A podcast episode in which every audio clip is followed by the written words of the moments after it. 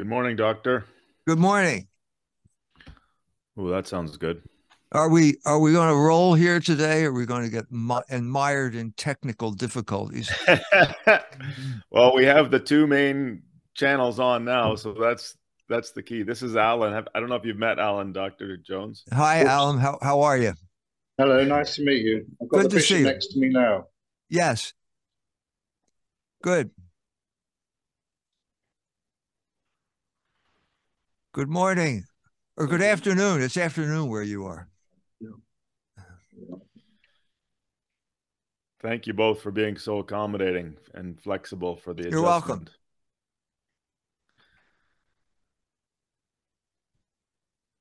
How's the uh, weather in England today? Right now, right here, here, right now, it's sunny. Oh, that's good. Yes. Yes, it's it's been um, it's something of a an Indian summer. It has been something of what they always used to call an Indian summer. In other words, a summer after the after the normal summer, uh, uh, dragging on, dragging on summer.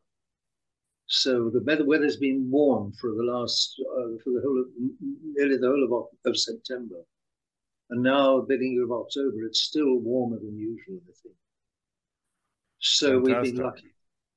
Fantastic. Well, I have 15 pages to finish in uh, Dr. Jones' epilogue, but uh, I've enjoyed the the the book, and I've started yes. yours as well, uh, Bishop Williamson. I've started yours as well. I just received that one this week. Yes. Um, I I guess we'll start on Dr. time. I, say again. One written by Dr. White. Yes. Yes. Okay. Yeah, he's a, he's a fantastic writer. I don't know anything about his writing, but just I'm in the first half of the first chapter. He's very engaging. Yes, he's um, he's got a good mind. He's very humble. He's got a good mind. He knows the faith and he knows the modern world. And very unusually for people, he uh, seeks to integrate the two. And he succeeds. I would say he succeeds in taking a proper view of the modern world in light of the faith precisely. Is that David White? Dr. David White, yes. You, know, he and I were at Temple University together. Really? I, di- I didn't know that. Both at the at the same time, and we never met. We were there the whole time, and we never met. And I didn't meet him until about thirty years later in Kansas City. Yes, really. At that Jeez. time, he had had a, a huge impact on the on the Navy, the U.S. Navy, because he taught uh, at Annapolis which is right. the Naval Academy. So he introduced them to the liberal arts. Yes, uh, from Annapolis. So, uh, so there were so there were two English professors standing up there, and the young people were so impressed that one of them raised his hand and said, "I want to major in English." Where can I do that? And I said, the first thing you need is a time machine because you can't do you can't do what we did 30 years ago anymore. Correct. The English profession has been taken over. Yep. uh, every, virtually everything has been taken over. Yes, you're right. Absolutely. It's All a right, new. Look. It's a new world. It's deliberately I, a new I, world. I was uh, reading his biography as I was starting your book, and I and I thought I could see the overlap between Dr. Jones and his pedigree, and I'm like, oh, I wonder how this is all connected. So there there is no connection other than some shared alma mater. I gather. No, that's a connection because we yes. were both we were both studying English literature at the same time. You know, avant okay. avant le déluge, avant après. Okay, well, avant le déluge. What I was going to propose to get we you know there's so much suspense yesterday just to get us started as quickly as we can if if it's okay with you two I would read your book jackets profiles of each of you as an introduction. We have to assume our audience isn't isn't going to be familiar with who you are. So I would read um, Bishop Williamson's profile in the back of his book, and then I'll read Dr. Jones' profile in the back of his book, and then I'll hand That's it okay over to me. Dr. Jones. I'll hand it over to Dr. Jones for him to start the conversation as as he wishes, if that if that sure. works. Sure. Okay. Well, we had a few glitches yesterday, and today everything's working swimmingly. So it must all be meant to be. Uh, we're right on the minute of of starting on time. I'll just ask all viewers and joiners to please keep your uh, mics on mute during the conversation, and we can, if your if your mics are working when Q and A comes, we can we can do audio Q and A. Um, I will start off by reading the biography of each of our esteemed guests uh, so that the people that aren't familiar with their work will quickly become familiar. And then we'll let Dr. Jones start the conversation from his perspective.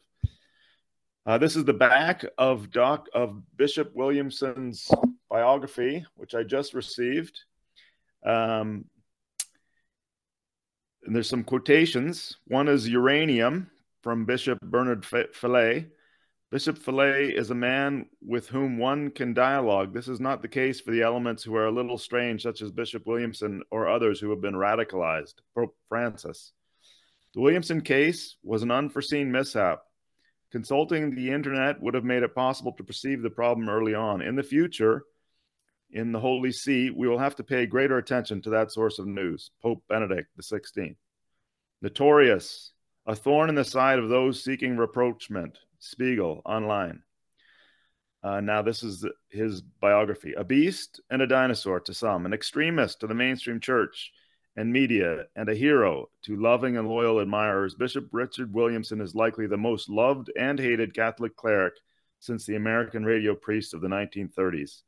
Either way, it's impossible to avoid him. In his in this charming and in its own right provocative account his friend and confidant of nearly 30 years explains why.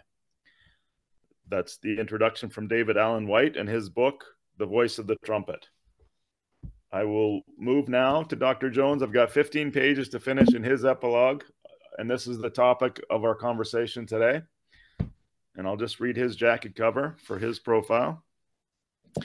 Dr. E. Michael Jones is an author, lecturer, historian, and journalist. Jones' books, Libido Dominandi, The Slaughter of Cities, Barren Metal, and the Jewish Revolutionary Spirit, and its impact on world history, have sparked debate, led to social change, and brought thousands of people to the Catholic faith. In 1981, after he was unceremoniously fired from St. Mary's College for being a pro life advocate, Dr. Jones went on to found Fidelity, a magazine which was dedicated to exploring the causes of the crisis of faith in the Catholic Church.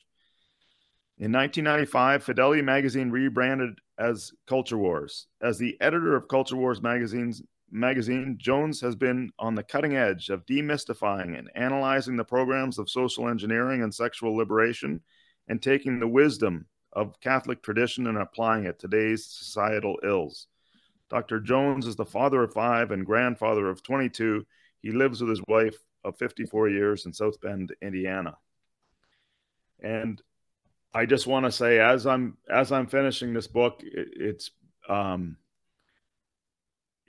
it's an incredible decoder ring of the root causes of the culture wars we're all experiencing now. But of course, the doctor and the bishop will will be able to elucidate much more on that here shortly. I found the last five chapters incredible tie-in of bringing it all together into our present times. So with no further ado, I will hand it over to Dr. Jones for him to set us off on on however he would like to introduce the topic. Thank you. Thank you.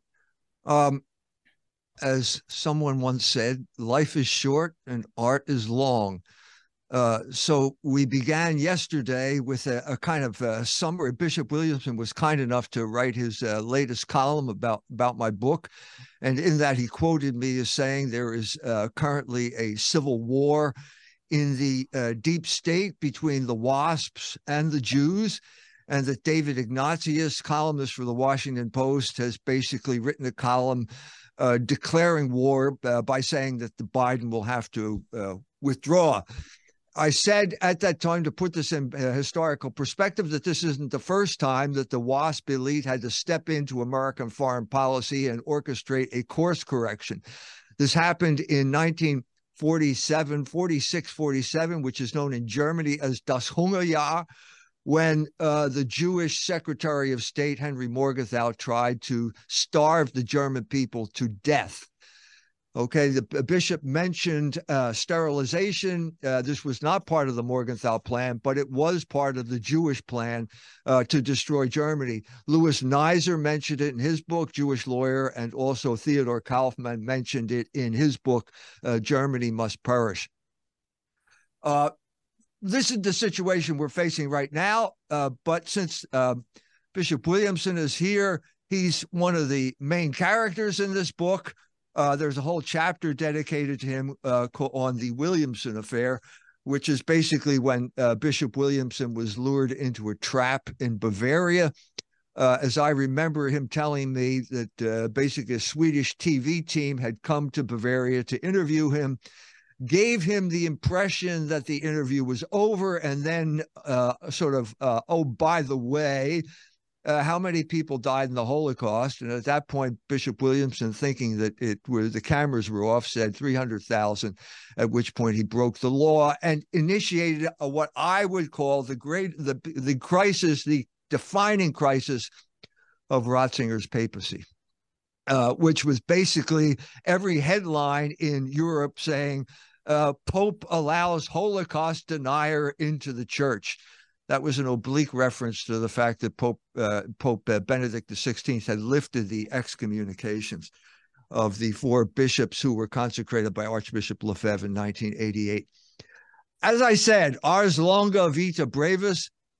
Ach Gott, die Kunst ist lang und kurz ist unser Leben. And so I'd like to get right to the issue, which I think is the crucial issue in both the Ratzinger papacy and the Holocaust narrative, which is the career of Joseph Ratzinger.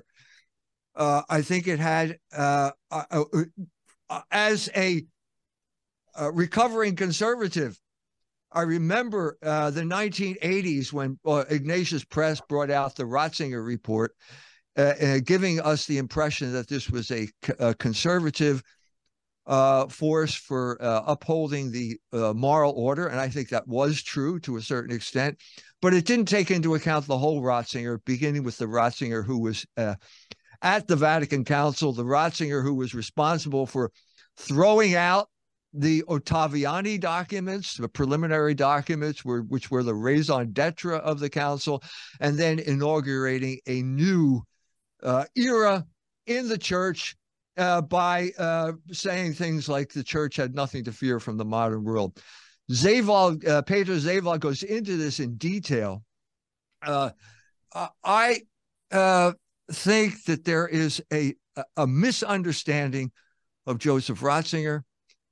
I think that uh, the real understanding has to be rooted in history, and that is the fact that this man was subjected as a teenager and in his 20s to the most ruthless form of social engineering ever known in the history of mankind. It was imposed on the German people. And I think that the entire church is suffering to this day from that uh, form of social engineering.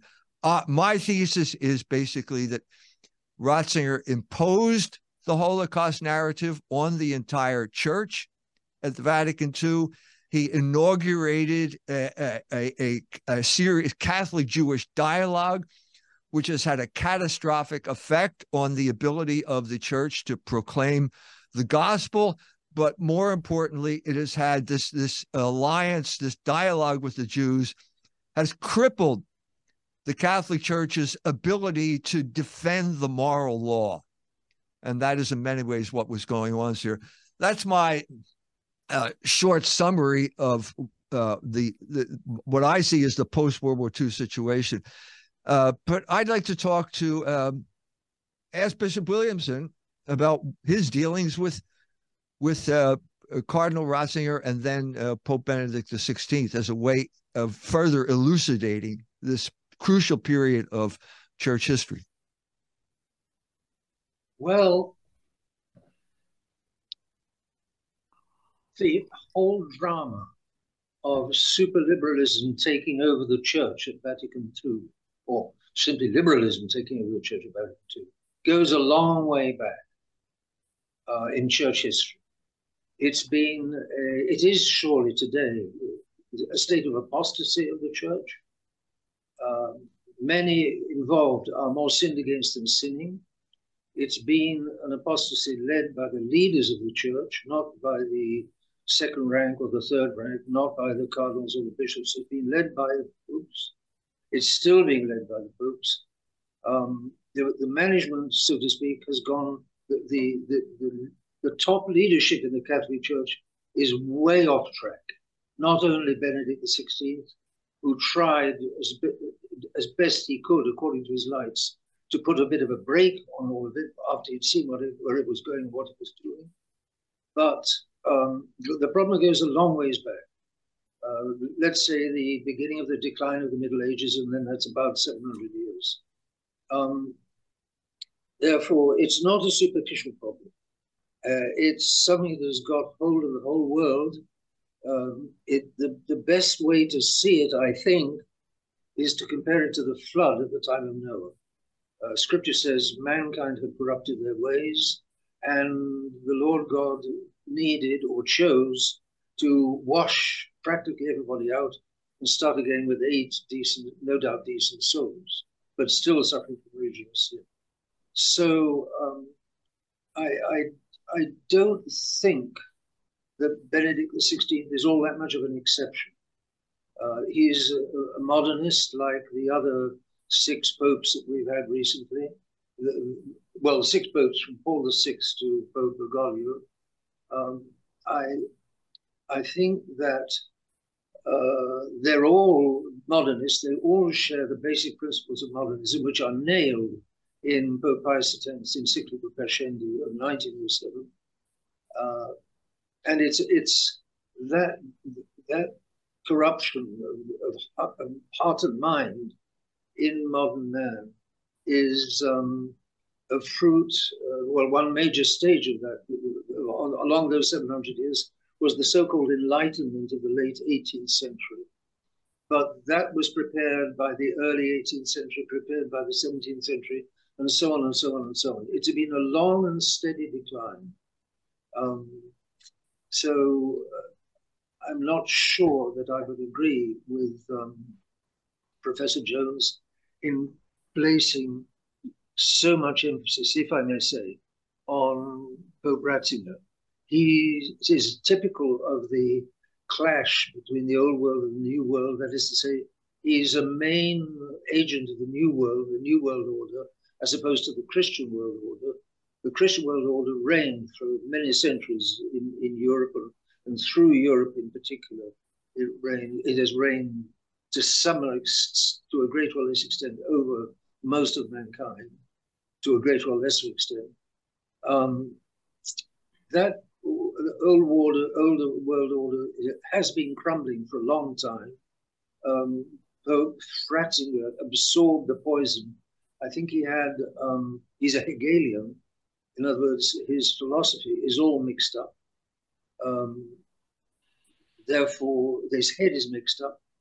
I think his heart was, was, there was something decent in his heart from his very normal and habitual and classical Catholic childhood in South Germany and a, and a thoroughly normal and decent family background. Um, his brother was also a priest, uh, died before, George died before Joseph, but was, and uh, had reached old age like Joseph. Uh, I see what's going on today as a as a universal apostasy, like it was in the time of Noah, and what all men are more or less infected. So Joseph Ratzinger, Professor okay. Jones. Okay. So, all right. Well, let's go back to Noah then. We'll start with Noah. No, wait. Let's not go back to Noah. I think that's a little bit too far. I think. I think. I think. Uh, maybe. Maybe Mo. No, we're not going back to Moses either. I think the crucial turning point came with World War II and the New World Order that got imposed on everyone. And at this point, Ratzinger uh, faced a choice. He had to decide whether he's going to go along with it or whether he's not going to go along with it. I'll I'll give you. I I I think we should confine ourselves to to specifics here. Uh, I just received a book uh, by Robertson Sungenis uh, about the whole issue of supersessionism, which has been a neuralgic issue ever since Vatican II. Uh, in 19, we, I, we, played a role at this at Culture Wars magazine. We published an article, I believe is around 2009, in which uh, took the American bishops to task for their catechism. There was a statement in this catechism which said that the Mosaic covenant is eternally valid. Uh, Sungenis pointed out the fact that this is a heretical statement. This is kind of shocking that the American bishops would uh, put this in their catechism. The bishops tried to pretend that the article didn't appear, but then they had a vote. And with a vote of something like 240 to 16, the American bishops voted to take that statement out of the catechism. They admitted that Sungenis was right here, which I think was, uh, and uh, so it vindicated the power of the bishops to correct the course. They admitted they were wrong and they restated the traditional teaching, which is that uh, the church uh, has superseded uh, the covenant with, with Israel. What happened is that the bureaucrats then took over and did not do the bishop's bidding. They did not change the catechism and so on and so forth. I, if you press these people about why it was necessary to change the church's teaching, so to say that the Mosaic covenant is eternally valid, and there are basically now two ways to get to heaven. You can worship and adore Christ as the Savior, or you can kill him. And both ways will get you to heaven. To in, what was the justification for this preposterous break in Catholic tradition? And if you push them, they all would say the Holocaust. They had to take into account Jewish suffering. I'm saying this has been a crucial issue. It is many ways the crucial issue if we want to be specific about a very particular period of time. It all goes back to the social engineering that Ratzinger internalized after World War II. As a victim of social engineering, he took that to the Second Vatican Council. He mentioned uh, specifically two things that he was this was going to be in reaction against. One was the syllabus of error of Pius IX, and the second one was what Bishop Williams had just mentioned, uh, the uh, uh anti-modernist oath of uh, Pius X. This is the crucial issue. I don't see any point in globalizing here or going back to Noah or or making a, a, a blanket statement when the issue is much more particular than that. Professor, you're um, much more a master of the detail of the 700 years than I am. uh, and I agree that, I would agree that uh, in modern times, um, the uh, the high the high ups in the church are gravely responsible for, like Cardinal Ratzinger. He's not the only one. He's, he's, he's, I think, one of the more decent ones amongst the felons who, who um, changed the church. But then I would, I would switch, I'd switch the argument, Professor. Uh, I would say the, the crucial turn point, turning point in these, let's say for a moment, 700 years, was Luther. Uh, it's Luther who smashed Catholic Europe, or or let's say European Catholicism. Um, and the consequences of Luther are working out all the time. Uh, it's Protestantism which is responsible for modern man, mainly responsible. Uh, but uh, I'm not arguing. I'm not. I'm certainly not arguing with you, Professor. I honestly think that you have a mastery of the detail, and what you're talking about actually, dare I again suggest, has rather more depth than you suggest by situating it in the modern world and that is that the fight between Christ and the Jews is a fight of 2,000 years. It's not just uh, even since World War II or just, I don't know, whatever whatever other milestone you might. There are milestones all, all along the way. Luther was not a Jew, actually, himself. Uh, he was influenced by Jews, but he wasn't a Jew. Um, but the real, real, real clash is between the Um, the Jews and the Catholics, between the old, between the Talmudic new, the Talmudic version of the Old Testament and the New Testament. The Old Testament, properly understood, came from God and was of God, the Mosaic Old Testament. But the what the Talmud, what the Jews then made of the Old Testament, since the Old Testament is constantly speaking of Jesus Christ, and since if you scratch just a little, you immediately realize that, then they had to smother the Old Testament and make a false version of it, which they did with their Talmud. And Jews of today are not Mosaic Jews, they are Talmudic Jews, in, in easily most of them, easily most. And that's where the problem is. And that's why um, when you scratch, as you said, you scratch the problem of Vatican II, and you bump into pretty fast, you bump into the Holocaust. Now, I, I think Professor and I would be agreed that it's largely, on the basis of evidence, as opposed to emotion, the Holocaust is largely a myth. Um, it builds a huge superstructure on a little, a little, little foundation of fact. There's no proportion between what is built upon what the real facts and those real facts themselves. No proportion. Um, it's a measure of corruption of our modern world that so little can be made into so much by the instruments of propaganda. And of course, the enemies of God take care to control, to buy up and control the instruments of propaganda and the, the media. And it's the fault of the Gentiles that they've let all of these media fall into the hands of the enemies of God.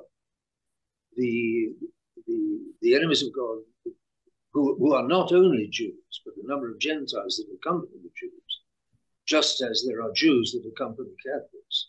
But um, so it's not a watertight division according to Jew or Gentile. But let's say that the guide and the force behind the enemies of God, what gives them their coherence and their drive and their intelligence, is largely a number of Jews, because it's in their bloodstream to fight God from the moment of the crucifixion.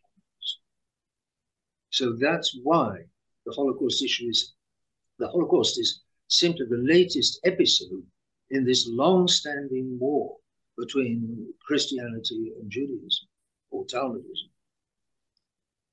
Well, I, I, agree with that. I mean, I, I, wrote a book called The Jewish Revolutionary Spirit, uh, which was my attempt to resituate the whole uh, question of what is called anti Semitism, resituate it back into its original matrix, which is the theological matrix, away from the racial matrix, which is where that word came from. It was invented by Wilhelm Marr in 1871.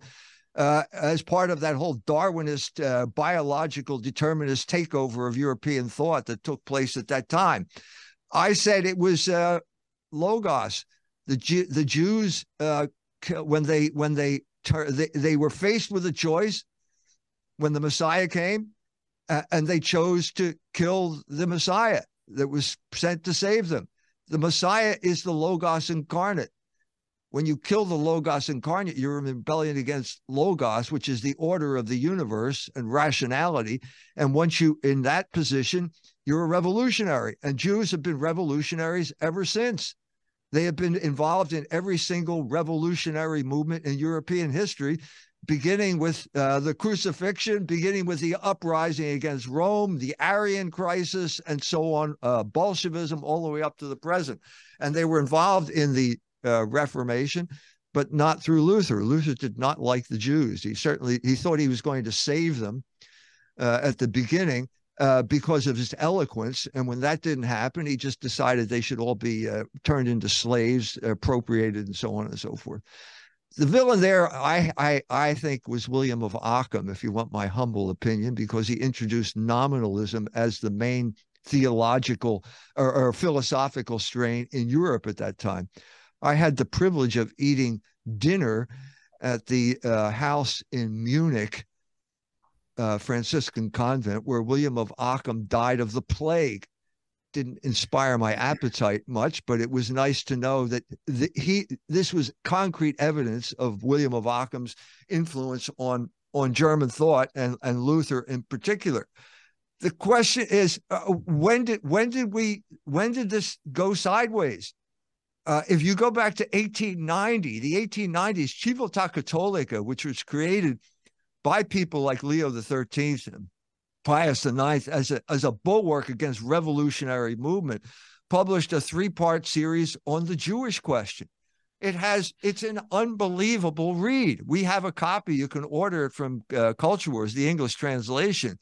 Uh, but they they it sounds like a, a, combination of Bishop Williamson and E. Michael Jones talking about the, the, the Jewish question, which no one talks about anymore. They talked about the voracious octopus of Judaism. That's a direct quote from this Civiltà Cattolica, which is the official magazine of the Vatican.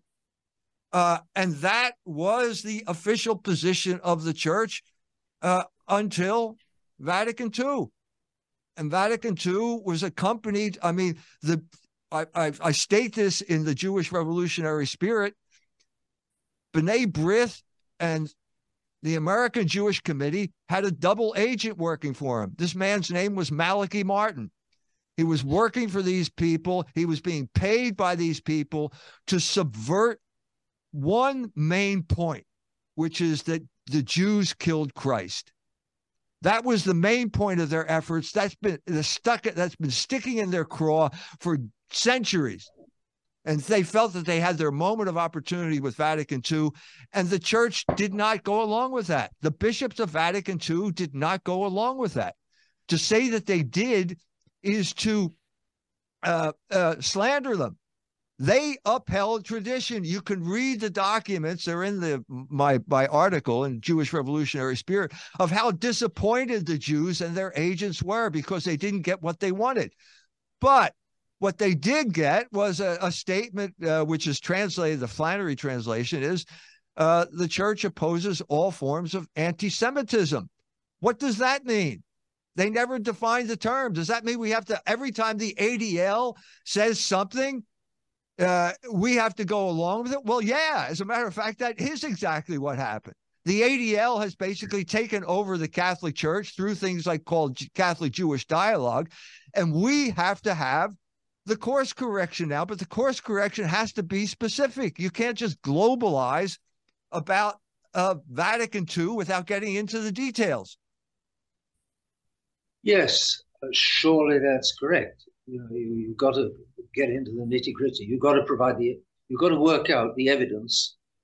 What is the evidence along this, these 700 years? Uh, what is the evidence and um, what proves it? So, without any doubt, uh, the details need to be gone into. Only uh, the the grand picture is also the big the big picture is also very necessary for people's minds to put it all together. So we need both the details and the big picture. Um, you mentioned William of Ockham. Indeed, he's an agent of the apostasy. There's no question of that. Nominalism is a horror in, in decent in decent philosophy, a horror as far as the truth is concerned. Um, it's not so easy to explain because it's in, into the abstractions of philosophy. But there's no. He was an Englishman, of course, um, died in Germany, but he was English. And uh, I think Ockham is the village where he came from, is it not? I think. So I think his way is called William of Ockham. Uh, in any case, he's a bad guy. And um, the modern world tends to excuse the bad guys as, as long as they're quote unquote sincere. But subjective sincerity is quite a different thing from objective truth objective truth is independent of our minds, subjective sincerity is fully dependent on our minds. So um, I agree in, with, with, with like, I mean, I think Professor Jones gives the, the details, and I I tend to give a, make, make a big picture of, everything I'm talking about. Um, I don't think there's a contradiction. Um, there's a lot of details on over those 700 or 2,000 years, and you've got a book like uh, The Plot Against the Church by Maurice Pinay, which uh, itemizes the interventions of the Jews to block, obstruct paralyze, destroy the Catholic Church. Those 2,000 years are littered with attempts of the Jews to get rid of the church.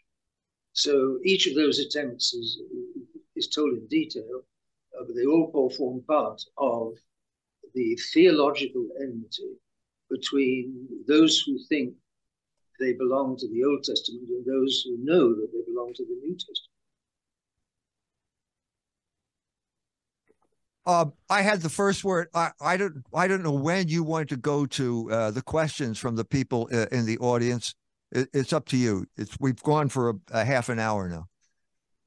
Okay, I'll just I'll get them ready. Uh, maybe I'll ask a couple of questions first, and then um, I'll get the Q and A's ready.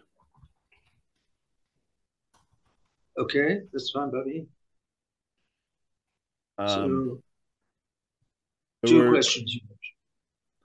Yes, there was two. Just it, the the term that is popular now and is weaponized ambiguity.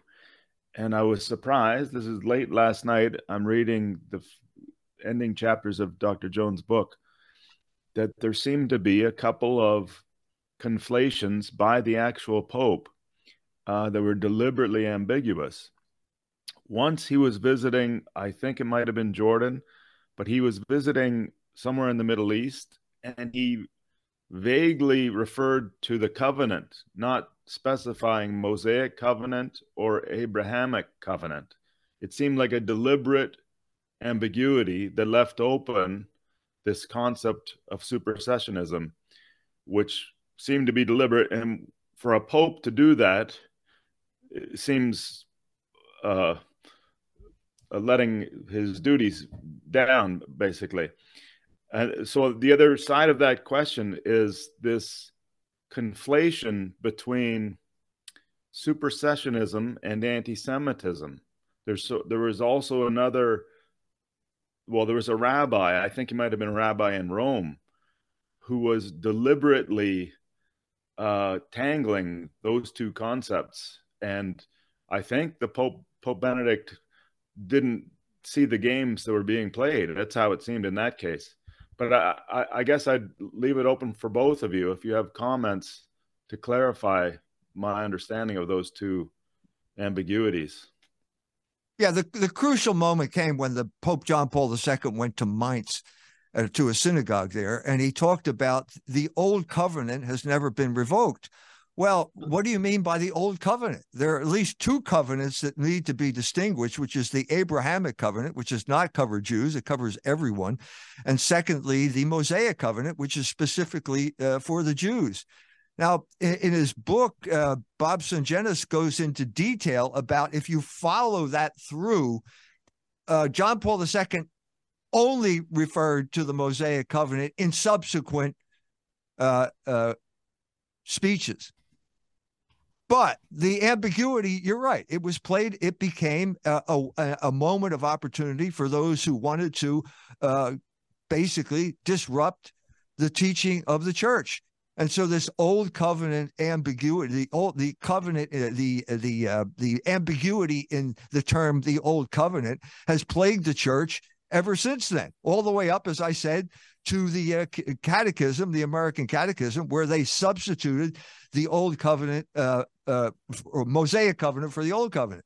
This has been now. If you're talking about intention, I don't know. I can't judge the, the Pope. I think it, it's easier to judge the bureaucrats in the United States Church who del- followed a path of deliberate obfuscation. So they put in a new passage by Paul, a uh, conflation of a couple passages by St. Paul. And the passage began there. It's from Romans. There's the gift. There's the covenant, blah, blah, blah. The first, the beginning is, addresses Israelites. It says Israelites. That's the translation of the New American Bible, which is the official Catholic translation. Well, they changed it to the Jewish people. Well, obviously, something's going on here. There's something crooked going on here when you have this type of manipulation.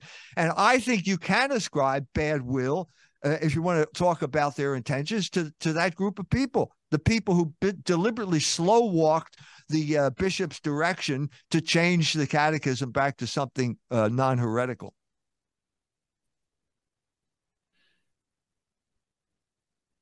yes, the the the enemies of God are skillful. Uh, our Lord says they're more skillful. The children of darkness are smarter than the children of light. The children of darkness are not always easy to uncover precisely because they are children of darkness, so they work in the dark. They, they make a great use of ambiguity, which enables them to, as Germans say, dance on dance at both marriages at once, uh, and to confuse people, and to it, ambiguity is a classic weapon of heretics because they are still pretending to be Christians, while in fact they are moving in a quite different direction and have quite different beliefs.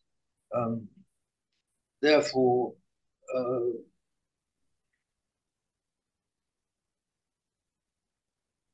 the whole the, the whole modern scene reflects uh, deep down this clash between the, the chosen race that was once the chosen race and chose to stop being the chosen race.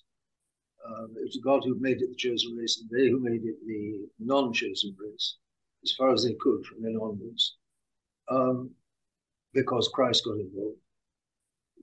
That's one side of it.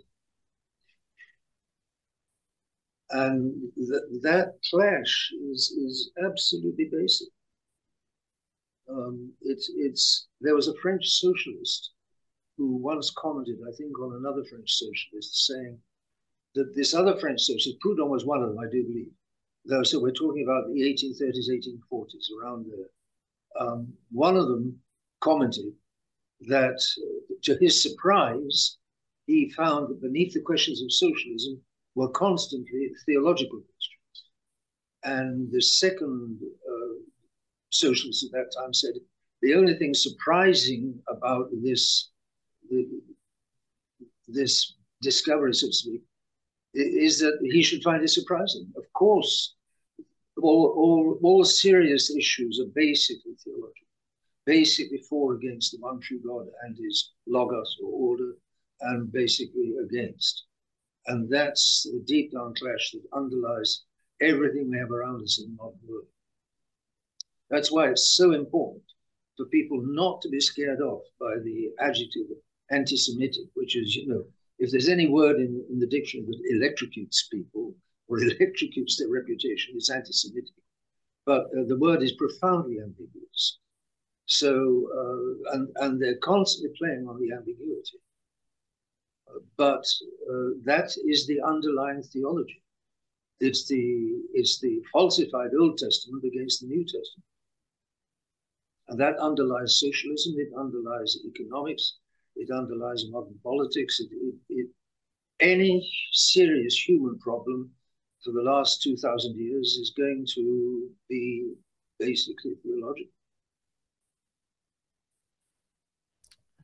Okay, thank you both. I'm I'm getting some questions coming in now. I uh, we have we could definitely put anybody on audio and video if they want to, but I think what I'll do is I'll I'll repeat the questions that are being submitted in the chat, and then if there's a longer dialogue that invites itself, we can have them turn their turn their mics on. This is from a gentleman named Patty McGee, who probably is related to me in my family tree as well. Um, in the Old Testament, the Jews split into Israel in the north and Judah in the south. Jesus came from the line of Judah house of David in the south. So, um, uh,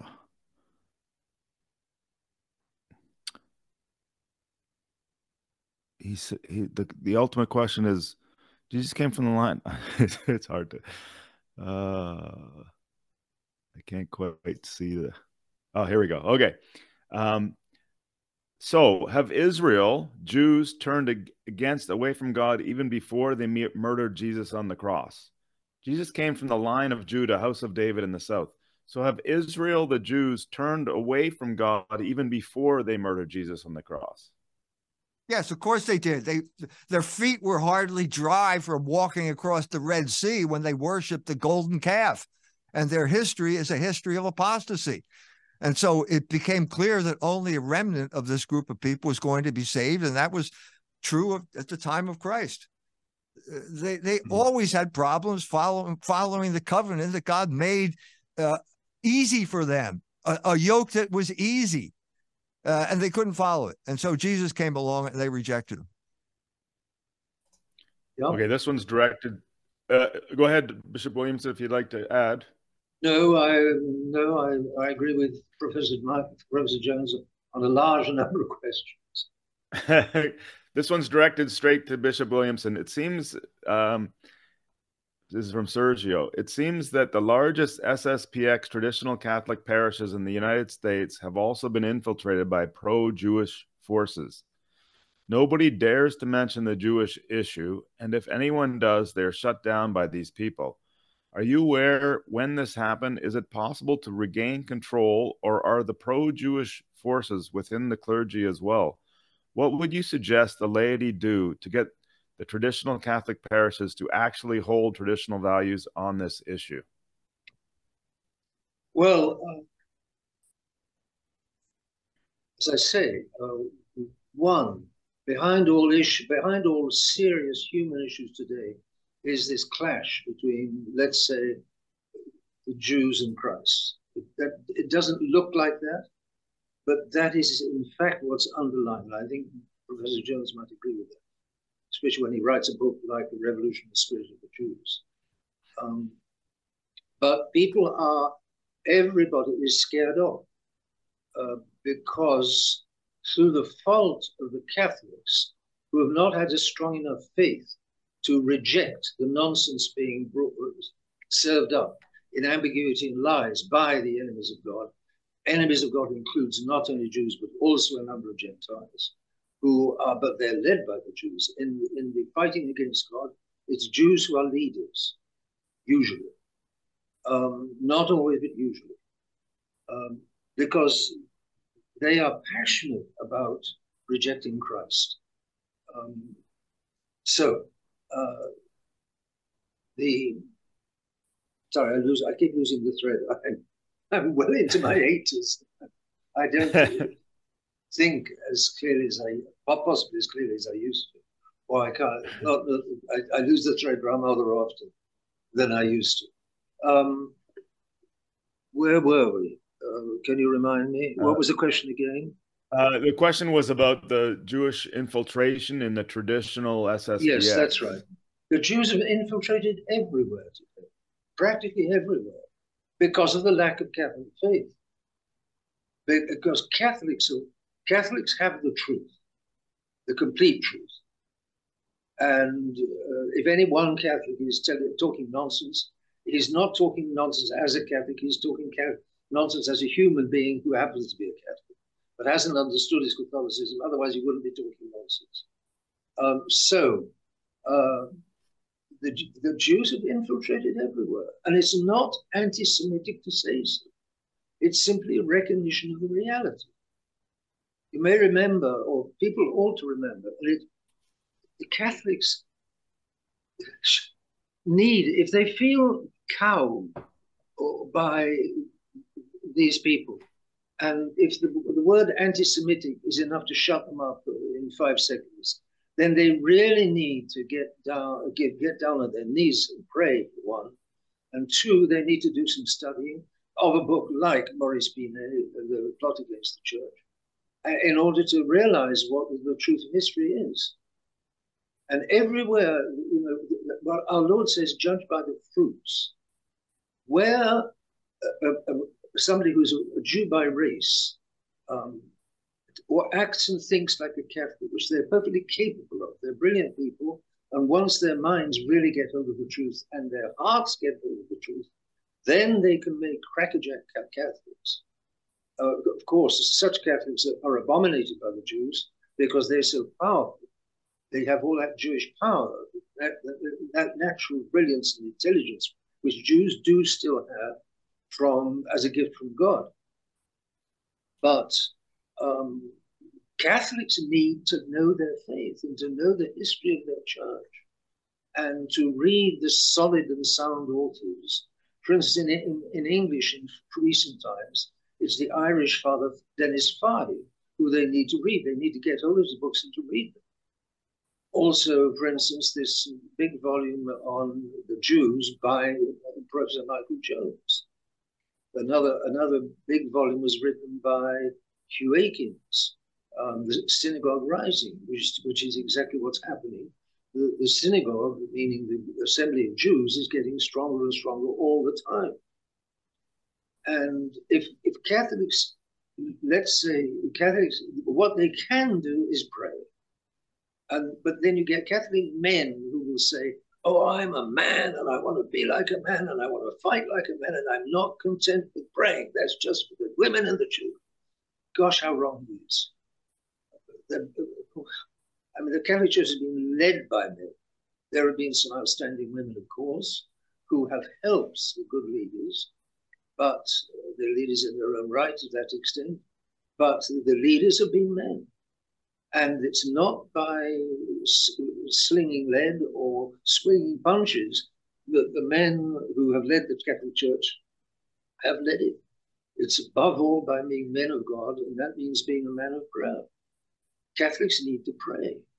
And if there's one prayer that we need to pray today, I always say, and I do believe it, it's the Rosary, because that's the prayer that Our Lady keeps asking. Wherever she appears, and she's appearing all over the world at this time to try and save as many souls as possible before the curtain rings down at the end of the world. Um, if there's any one prayer that, that people need, Catholics need to pray, it's the Rosary. Ah, but that's a, that's a prayer for women and children. It's repetitive, it's boring, it's dull. And it's going through the mother of God, and she's only a woman. Ah, gosh, you're so wrong. What, what a woman. I mean, she's the mother of God. Goodness sakes. And you know, if you want something from an Italian, the classic way of getting it out of him is going to his mother. You go, you attack you, you persuaded his mother, and then she would get after his son in an Italian way, and he's sung. The moment she comes after him, he's sung. You know, you go through the mother. The, the, the, you go to Jesus through his mother is the surest way of getting his attention and his sympathy because he cannot resist his mother. So, the, and the rosary is another thing about the rosary. It's the feast of the rosary tomorrow. Another thing about the rosary is it's it's almost purely Jesus and Mary. The man that we're given as a model and ideal, and he's divine, and the woman that we're given as a model, model she's the mother of God. She's not herself divine, but she was as close to the divinity as any human being could get. The rosary is what men, men, Catholic men, should be praying today and not just yesterday. Well, they should be praying it also tomorrow, but let Catholic men get in their heads. They should not be downtrodden by the enemies of God. They should not be allowing themselves to be downtrodden by the enemies of God. Who I repeat, thank you. Not only Jews, but are primarily Jews. Because Jews thank have you, brilliant gifts which make them the most dangerous enemies of God. Thank you, Bishop. Um, Yes, my I, I mean I won't go into the details, but my Catholic alumni from my Catholic high school, it's like they they remember the be gentle as doves, but they don't remember the be wise as serpents. They remember half of that. It seems like if but anyway, um, here's from Liz to either one of you. If you have either one of you have a response, uh, Liz M, is it not obvious now that Francis is a tool of the NWO? Professor. Uh, again, I would be more specific. I think Francis is a Jesuit. Uh, he can't, no one man can run the church by himself. And so he has delegated uh, the church to the Jesuits, the running of the church to the Jesuits with catastrophic results. Uh, the Jesuits um, are run by a homosexual cabal I'm saying this because Father Paul Mankowski told me this. He, he's a, a brilliant man, a Jesuit who studied uh, Semitic philology at Harvard. I've known him, knew him for years.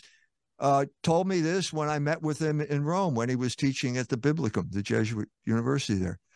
It doesn't mean that every Jesuit is a homosexual, but it means that the order is controlled by homosexuals It's corrupt. It needs to be uh, either suppressed or reformed. I think suppressed is probably the best issue. So, if you want to connect that to the world order, new world order, uh, you can, because uh, George Soros gives millions of dollars to Jesuit NGOs. So there is a connection, and it, uh, it again goes back to the crucial period that I tried to talk about before, which is the post World War II period when the American empire uh, started on its course to total spectrum dominance. The main uh, uh, accomplices in the undermining of the Catholic Church in America from the period in the period following World War II were the Jesuits. There's no question. Uh, I say this because I wrote a biography of John Cardinal Krol based on archival material. Uh, the crucial battle at that time, I'm talking about the 1960s, was contraception, uh, aid to public schools. And Bill Ball, who was the lawyer, uh, said to Krol, basically, we can't share any of our information with the Jesuits anymore because it immediately lands on the desk of Leo Pfeffer, who was the main Jewish lawyer for the American Jewish Committee. So it's been long standing. The crucial turning point was the anti communist crusade. That's when the Jesuit Americanism seemed to be compatible with Catholicism, uh, but we're long past that point. And so I think we're just going to have to suffer through uh, the Jesuit hegemony over the church until uh, this Pope dies. Okay, I've got a question from another Mike. Uh, could His Excellency expand on his thoughts on the Treaty of Westphalia and potential Jewish involvement? Um, the Pope at the time, the Treaty of Westphalia was 1648. It was it signaled the end of the Thirty Years' War, which had devastated Germany from 1618 onwards, and it was the triumph of the principle of live and let live for 30 years we've been all fighting one another and we've been killing one another and there's no decisive result and it doesn't look as though we're going to get a decisive result. Uh, there's no point in the war continuing. Let's stop fighting and let's agree to live and let live. Now that's fine if you're confined to practice. In, in practice it's common sense. If there's no going to be no practical result of the war nobody's going to win and that's what it looks like. Then in practice, let's stop it. Um, if, if either side really thought that they had they they could still win, probably they couldn't because in 30 years they hadn't neither side had prevailed. So let's stop fighting. That in practical terms is common sense. But in theoretical terms, the danger is that you establish as a principle that it's best not to fight over things, that it's best to let live and let live, and never hold a strong opinion, never hold hold hold liberty for everybody to think what they like. But we're all going to respect one another's opinions. We're not going to go on and on and on and on fighting. And it, what happened in European history, very broadly, was that the, this the, the practice of live and let, let, let live, which is common sense, turned into the principle, which is the principle of religious liberty, which is the denial that there is the implicit denial that there is one truth, or that the one truth is found. And that's wrong. There is only one truth, and it is findable for people who want to find it.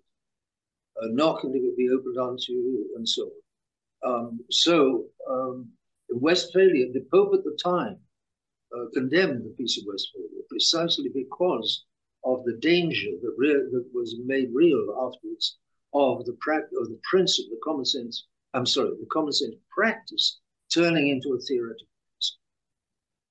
The theoretical principle is liberalism itself. Um, we worship not truth but liberty. God is a God of liberty. Uh, uh, liberty takes precedence of truth. It's thanks to liberty that we have truth. Thanks to the American way that the Catholic Church has thrived, for instance. Um, no, that's wrong. That's not, it, it's thanks to truth that the truth survived, that the, the, the Catholicism thrived. Um, therefore, Good. to worship liberty is open ended to good or bad. To worship truth is, is to shut out the bad and and include only the good. Therefore, the Peace of Westphalia was a, a dangerous step in European history, which opened the door of the practice of live and let live turning into a theory, as though live and live, let live is the best theory of life. It's a good practice, but it isn't good theory because it suggests that there isn't a truth. That's a very important distillation, Bishop. Thank you. Um, this is from Emmett. Um, which prelate said something about we must sufficiently take into account the sufferings of the Jews and change our theology if need be. Do I have that quote right? Hard to believe that a rational person said that. That's because uh, I'll let the professor speak very fast, but that is because people's minds have been taken over by the Gentile and Jews, enemies of God. Uh, if you're asking me who said that specifically, I don't know who said that, but it epitomizes what I just said about the the the uh, the entry of uh, dual covenant theology into the Catholic Church, which has crippled their ability to defend the moral order and to evangelize. So uh, that it epitomizes what I just said. All right, I think this is uh, to either one of you. If either one of you has an answer, is it is dis this is from Sergio? Is disrespect of the Pope a sin? All right, let me first of all, the problem here is with the word disrespect. Okay, what do you mean by that? Okay, and what do you mean by the Pope? So if the Pope uh, gets on an airplane and starts because probably because the lack of oxygen in his brain starts talking about who's going to win the World Series, uh, that's not magisterial teaching. Okay, and you don't have to follow that. Uh, but on the other hand, let's get serious here. Um, the Canadian bishops in 1968 rejected uh, Humanae Vitae. They rejected the authority of the Pope when it came to teaching about uh, contraception. I think that was a serious sin on their part. And I think, as with all serious sin, it had serious consequences. And it explains the absolute parlous state of Canada at this moment. Okay. In 1968, Pierre Trudeau came to power. This was a kind of velvet revolution. His son, well, it may be his son, it may be Castro's son, we don't know for sure.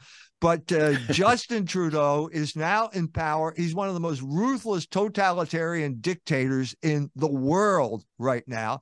And I am saying that it's the result of that sin called the Winnipeg Statement, which rejected uh, papal te- not papal teaching, the Pope proclaiming magisterial teaching. Yeah. Okay. Um, this is from Liz M. What can we do about it? Because bishops are doing nothing, just regurgitating Francis' diktats.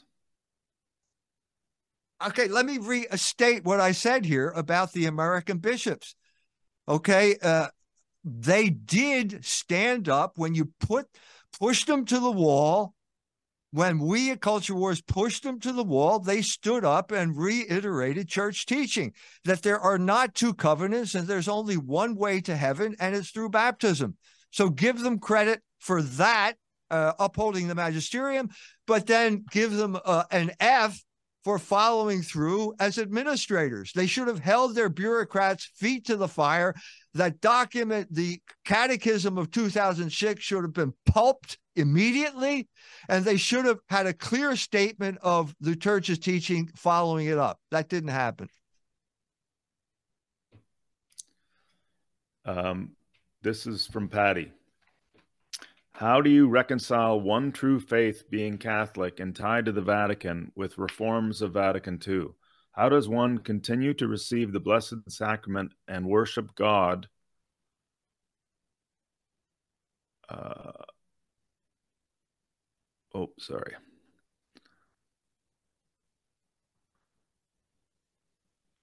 Uh, worship God correctly. how does one continue to receive the Blessed Sacrament and worship God correctly within or outside the current Vatican edicts as a Catholic? By paying no attention to a good deal of what comes out of Rome today. Uh, okay. You have to know. You have to know the past, where um, the doctrine is clear. It remained clear broadly until Vatican II, although it was being undermined watered down and poisoned all the same, progressively. Uh, but Vatican II was when the poison really burst out, broke out. Um, but you need to know tradition. You need to know Catholic tradition. You need to know the traditional faith.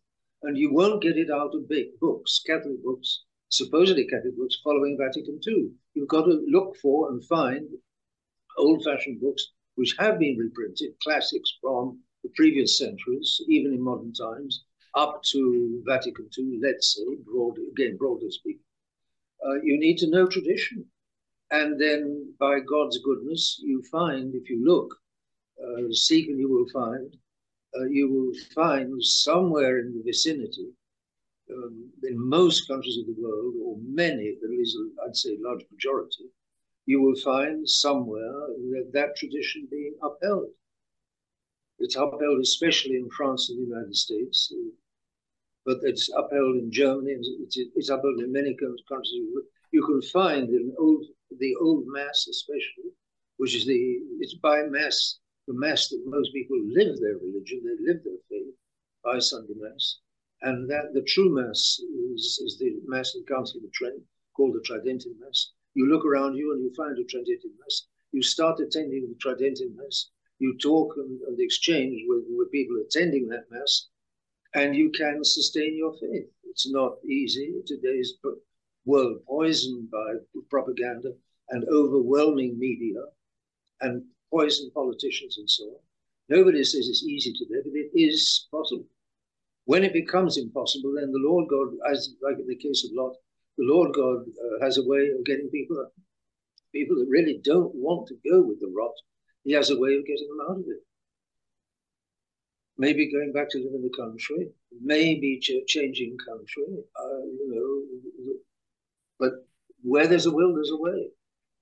The thing is, you've got to have a clear mind about what's going on, what's happened to the church, and, then a clear mind to discern between what is of the old church and the true church, and what is of the modern nonsense, the modern ambiguous and poisoned nonsense. And if you're looking for how to discern, God will give you to find the way to discern. Thank and you. as for what, what we can what we can do about it, um, Our Lady constantly asks for the prayer of the Rosary, and moreover, she asks for what can we do about these bishops. She says, pray for the Pope, for bishops and priests. That's where the problem is. The problem is not with the poor Jews. The problem is with the false Catholics it's only misled false Catholics who make possible the triumph of the Jews. Tertullian said way back in about the two, around the year 200, he was quite a, almost a, church, a father of the church, the best, the good books that he wrote before he went went sede vac. One might say, one might say that's teasing the Atlantis, but he he went hard and exaggerated and um, off track at the, at the end of his days. But before that, he was right on track. He's, he said that the power of the Jews and the faith of the Catholics are like the two pans of a pair of scales. As the faith goes up, the Jewish power goes down. As the Catholic faith goes down, the Jewish power goes up. And that's true.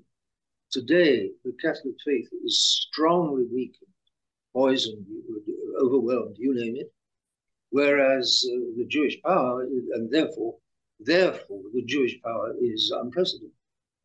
They run, they run everything in the world like they've never so succeeded in running it before, and their power increases day by day okay. because the Catholic faith diminishes day by day. Thank you, Bishop. Uh, I, I, I see we're closing in on the end here. I would just like to say Yes. that the la- the last time I met Bishop Williamson in person, it was in Wimbledon. I went over to meet with him. We were shortly after the uh, excommunications had been listed, lifted by uh, Pope Benedict. I went and I said, "This is a, a moment of opportunity uh, to end the schism." Uh, Bishop Williamson uh, met with me, came down and said, "I have a letter upstairs that says I accept Vatican II in light of tradition." I said at that point, well, then go up and sign it, and then we'll talk about tennis because they were playing tennis at Wimbledon at that point. Uh, that didn't happen. Uh, we we had a long conversation after that, and after that, I gave a speech to Bishop Williamson. I presume it was the leadership of the uh, SSPX in England at that time, and I concluded my speech with the parable of Christ in the boat. Christ is asleep in the boat. The boat is the church the boat is tossed about on storm by storms because the devil has powers over this world, the powers of this world.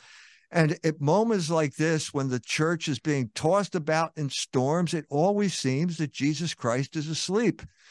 And that you reach a point of tension where you can't stand it anymore. And so the apostles went to Jesus Christ and said, uh, Don't you care that we're all going to die? And Jesus Christ got up and he calmed the waves and he said, Where is your faith? This the crucial lesson here is if you jump out of the boat, you die immediately. We cannot jump out of the boat at this crucial moment in history. I regret the fact that Bishop Williamson did not sign that document because I think we need a unified church right now to oppose the powers of this world. I agree completely with what he said about the Catholics and the Jews. And when the Catholic Church is disunited, the Jews have inordinate power. That's the world we live in today. The secret is church unity and not jumping out of the boat. Thank you. Professor. Uh, I'm not going to argue, but I, I don't agree that the problem is schism. The problem, the basic problem is truth and what opposes truth. Uh, and there, there's no bending or compromise possible. So anyway, but I'm not going to go into that. I, I, I have a high regard for you, Professor. Um, that's not flattery. Um, I think you've got a mastery of detail and uh, enlightened by the faith, and which is well up, very well up, follows very well what's going on in the big back world. But I don't happen to agree with you about um, what was the right thing to do at that particular moment. I, I don't think the problem was schism.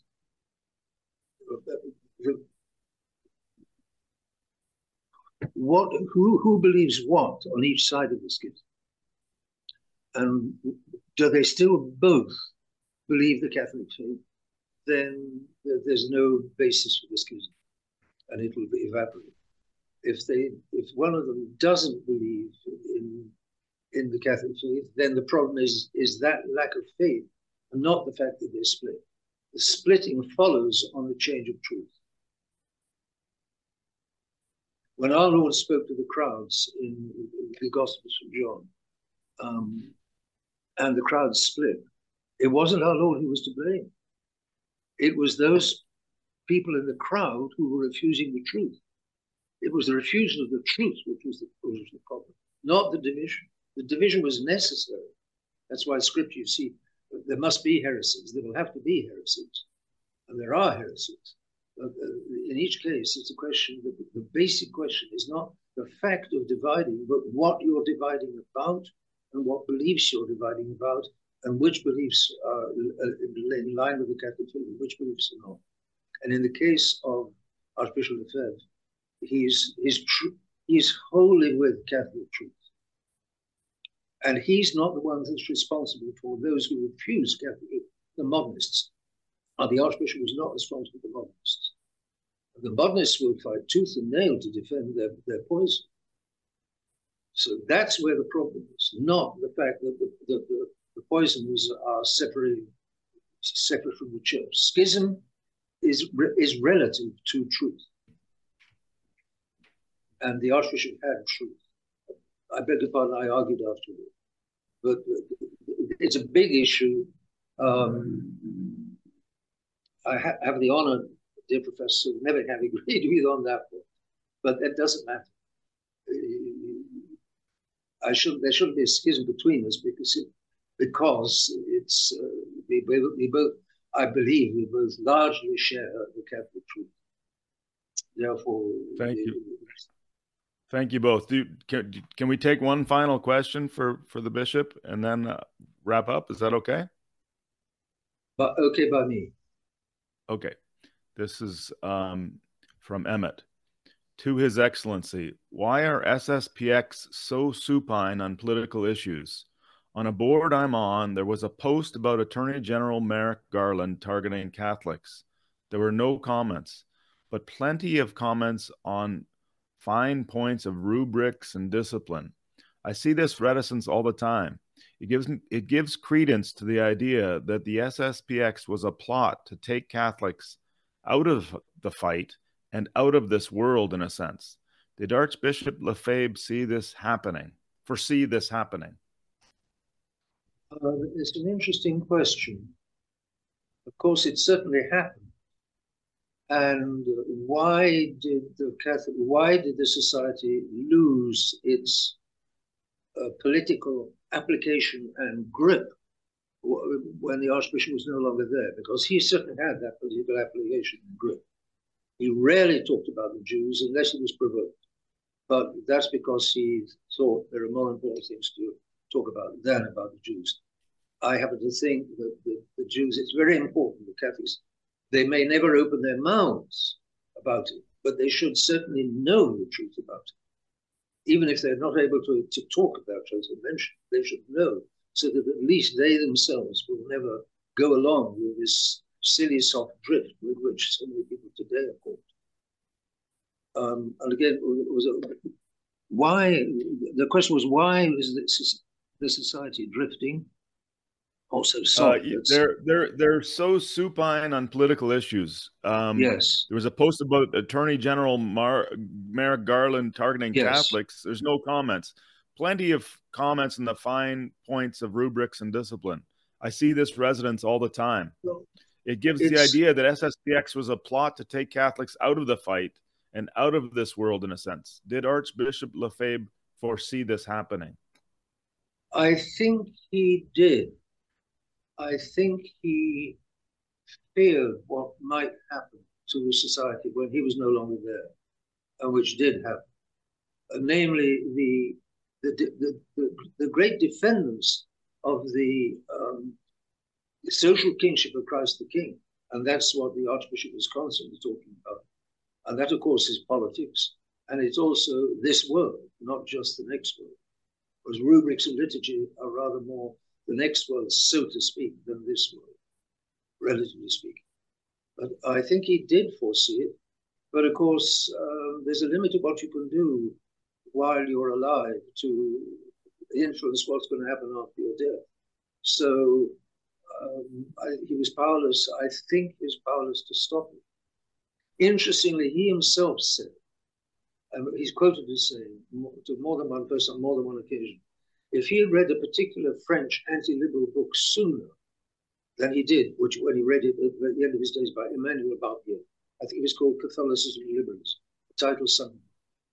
He said if he'd read that book sooner, he would have um, made his, he would have designed his society to be more militant, to be more fighting on the ground, so to speak, uh, for the kingship of Christ, the social kingship of Christ. I think he, he, he had a regret that maybe he himself had not uh, oriented the society in a militant, militant enough way to stand for the doctrine of Pius reiterated by Pius XII, Pius X, excuse me, Pius XI, in his famous encyclical on Christ the King. Interesting. Very interesting.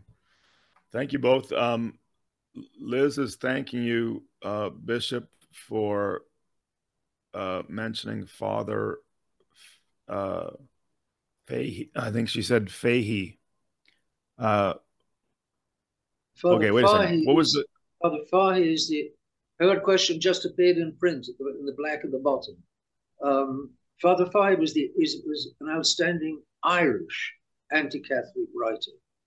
Uh, what am I, excuse me? What am I saying? Anti-liberal, a famous anti-liberal writer.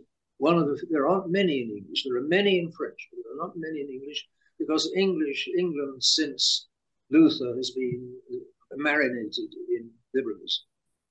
Um, therefore, you don't get anti-liberal writers usually in the English language. But uh, Father Fahey is one, thanks to the Irish. Um, but the one in French that she's asking after was a man called Emmanuel Barbier, B-A-R-B-I-E-R. And he was a French priest about the time of modernism. He denounced modernism and he went back to the history books to study how modernism had arisen. And I think that's what the book is about. And it's a root and toot and drag out book. And that's why the Archbishop uh, read it at the end of his days and regretted not having been quite so root and toot uh, in his leadership, in the way he led, in the way he formed seminaries in his seminaries. Fantastic. They are very good Fantastic. priests. They, they are good priests. Many in the society are good priests, but they're not political enough in the right kind of way. They don't. They consider that politics is separated from religion. They they have the theory that, politics are thoroughly involved in religion, but in practice they follow along with the modern world, in or and along with modern Catholics in thinking that um, they are very spiritual and they need to be very spiritual and everything must be spiritual. Well, yes, but there's also the material which enters very much into our lives. And uh, politics are subordinate to religion. And if religion doesn't fulfill its function of looking after the politics and guiding the politics, concerning itself with the politics, then the politicians are liable to follow some other leaders. And they'll often be Jewish leaders. And they will follow them. I would love- I would love to have I would love to have you both back separately or individually or both before uh, US Thanksgiving. This weekend is Canadian Thanksgiving for any Canadians that are with us. Um, the one thing I would I would love and th- this is a probably a 60 minute conversation when you come back Bishop, but you had a quotation in a recent interview where you said that nationalism is a halfway house to globalism. And I think it's along the lines of what you're saying right now. If the, if there isn't a moral compass, if there isn't an ethic that's guiding you, there's not a big distinction between nationalism and globalism. That's what I was interpreting, but that's probably a, a 60 minute conversation to to unpack that. But I, I think it's got to be on everyone's mind because everyone sees how lost we've gotten without an ethic, how it how how developed societies are headed for a Yeah. cliff in so many That respects. is- That is why Our Lady says, pray for the Pope, for the bishops and priests. That's what she said in Akita, Japan in 1973. And that's crucial. It, the Catholics have got to pray for their bishops, popes, and priests. And let them pray the rosary. And I would say, if it's at all possible, let them pray. I keep saying this, but I absolutely believe it's, it's true. If it's at all possible, pray an average of 15 mysteries a day. Pray the whole rosary once once a week. Fantastic. Okay, well, just a couple of thank yous. Um, Patty is thanking you both for your dedication to faith, truth, and for your personal sacrifices you've made for good. Liz is saying many thanks and God bless. Many rosaries for you both. Um, we have a guest on Tuesday in the Scrum Den who's an expert in Canada right now on um, on uh, this um turbo cancers. He's a virologist with an expert on turbo cancers to talk about the genocide underway right now. So please come back and join us for that uh, dialogue. And I would I would love to have both of you back again before before Thanksgiving, if at all possible. Thank you. If I have if I have the time free, I'll gladly return. Professor. Thank you. Fantastic. Thank you. Thank you for your time and energy. Any closing thoughts, comments, references? Yeah, I'd like to say that uh, when when uh, B- Bishop Williamson met me at the door in Wimbledon. Uh, when he told me about that document, he said that uh, Archbishop Lefebvre would have signed that document. And I can't help but think that the position of the Catholic Church would be stronger if uh, Bishop Williamson had signed that document, because I think we would have uh, making a stronger case for unity, a stronger case from within th- than from without. But you know, history is what it is. Anyway, I'd just like to thank uh, Bishop Williamson for taking the time, and thank you for arranging the interview. Thank you. I feel grateful and honored to have been able to host you both. Thank you. Pleasure. Peace. Happy weekend. Thank you both.